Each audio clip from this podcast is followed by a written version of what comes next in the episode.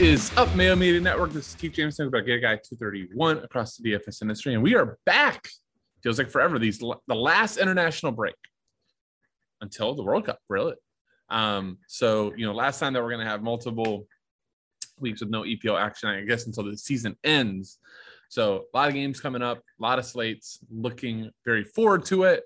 Um, this slate coming up tomorrow is a very blue slate, and that's because we got two, actually three really solid favorites. We have Manchester uh, City away to Burnley minus 500. We have Chelsea at home uh, hosting Brentford minus 304. And then Brighton, our third blue team, um, home to Norwich minus 200. I think those are going to dominate your lineup.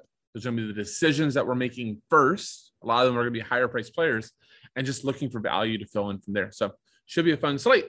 Thanks for checking out the video. Uh, just a quick reminder like, subscribe, and comment.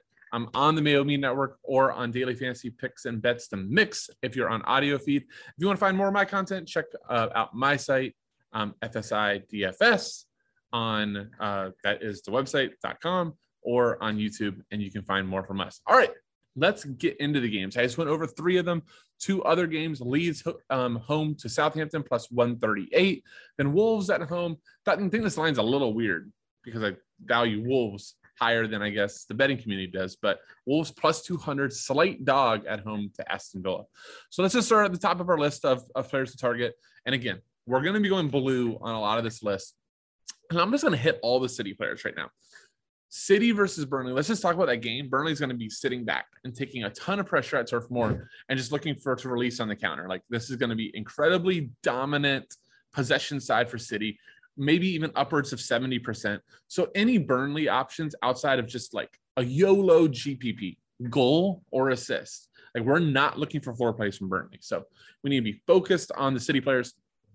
And I think there you're going to at least play two high price guys.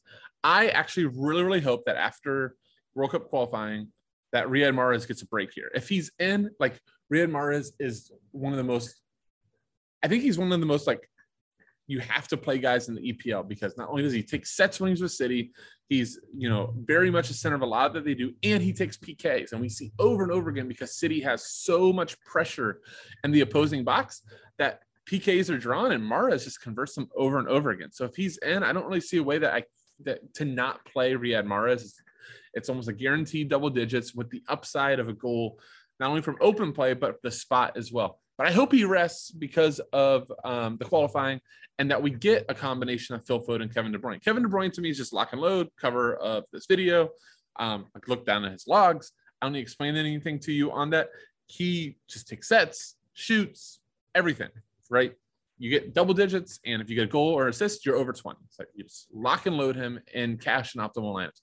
Phil Foden was a guy I really would like to see um, without Mahrez, because then he could take a share set pieces. They have been playing him as like a false number nine, but sometimes he can go out wide. 8,000 to get an attacking piece from City, forward eligible, potential chance to set pieces. I want all of it. So I really hope that the lineups are going to start with Phil Foden and Kevin De Bruyne. The rest of the City pieces to discuss João Cancelo um, should be playing. You know, that game was on Tuesday with Portugal. I think that's enough time for um, for some rest. Uh, and he's just so important. Like Mahrez, they have depth at those winger positions. At fullbacks, I don't think City nearly has the same depth. I think the drop off from um, Cancelo to Zinchenko is like very, very, very large. And with Pep and City being in a complete dogfight now with Liverpool at the top, I don't know if Pep really wants to rotate a guy like Cancelo. But you know, another guy that's very close to double digit floor, then you get the clean sheet upside. Plus, if he gets an assist or a goal, you know you're looking at 20 again for 600. Jack Grealish, I think, would be the the city piece that if he's in will be incredibly popular on top of like a Foden or De Bruyne. He's just too cheap at 6,300. Yeah, it's not the same Jack Grealish I got at Villa, but he plays in the front three, takes on guys, and he has a floor in that six to seven range. And again, goal or assist. Like if City wins this game for nothing, and you only have like De Bruyne or um, Foden, there's a really good shot you might get run over unless you you got Chelsea pieces right, which I think Chelsea is to me is a scarier team than City. Like City, we know they're going to dominate um, possession. You know, Chelsea sometimes can can let us down. It's happened a few times. So That would be my my take on the city pieces. On the Chelsea side, there's really only one guy that right away stands out. That's Mason Mount at 8,800. FN, you know, he's always seeming to take some share of sets. Now they can drop off for Reece James. They could drop off for a Ziyech. Those could both be splits. Um, but you know, I think Mountain is Mount is the guy I trust the most of that bunch. Um, you know, plays in the attacking third, on top of the sets, on top of some goal upside. Um, he's the Chelsea piece I prefer. Now they didn't make the list, but Reece James, I think it's just really hard on this slate to spend up a defender. Um, maybe that will change based on lineups, based on values that present themselves. But Reece James, probably my second favorite Chelsea player. Um, Ziyech probably after that. I've just seen, you know, we've seen Ziyech have games where when everybody is in, he can struggle a little bit more than when he's kind of like the alpha. So it's like, you know, mounts in, I get kind of scared to play Ziyech. Uh, you know, I, will probably have to do some more correlation with that, but that's at least what my eye and like what my experience feels like it has been. Um, but again, Reece James, and then you know, I don't think it's the, the slate to me. Like I'd much rather play Phil Foden over Kai Havertz, but I'm not going to call you crazy. Kai's been really good for Chelsea since kind of taking over that number nine role from Lukaku. Um, he's I think like eight thousand, so he makes a lot of sense too. Jack Harrison's next guy that checks in. Jack Harrison, since Jesse Marsch has taken over for Leeds, has actually been probably just as good if in terms of floor as Raphinha for much cheaper. Um, splitting sets, you know, it's the Jack Harrison we saw a ton last season and haven't seen at all. Um, I think he's tough build, but I can't help but say he's a guy I really like a 7100.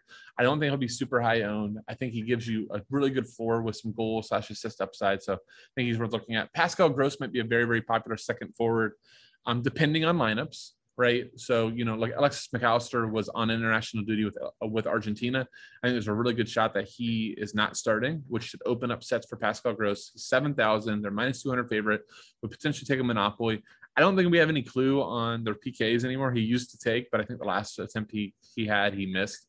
So I don't want to like say, oh, and Gross gets PKs, but you know, you potentially have that upside too.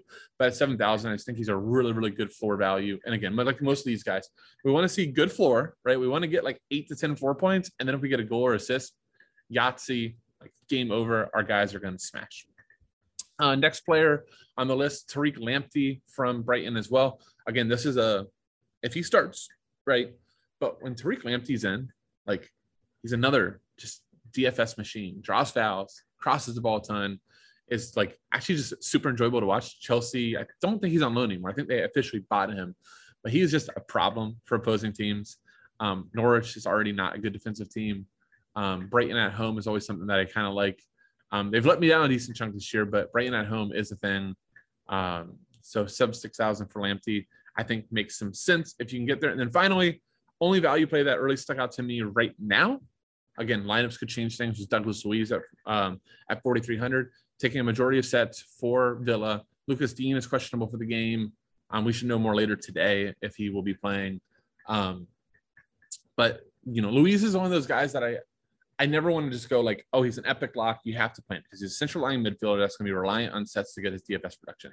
If he doesn't have set pieces or they only get one to two corners, then you're relying on like tackles and things like that because he's not super far forward in the attacking third. But sub 4,500 for a set taker, um, Aston Villa is a slight favorite away to Wolves. So I think he makes a lot of sense to plug in for value if you need it. All right, that'll do it. Hope everybody does well. Reminder like when in doubt on the slate, probably look for the blue jerseys um, based on the odds. I think that that will be a good place to go. And enjoy the slate, enjoy the sweat. Um, look forward to seeing you guys next back next week. With that, I'll say, see you.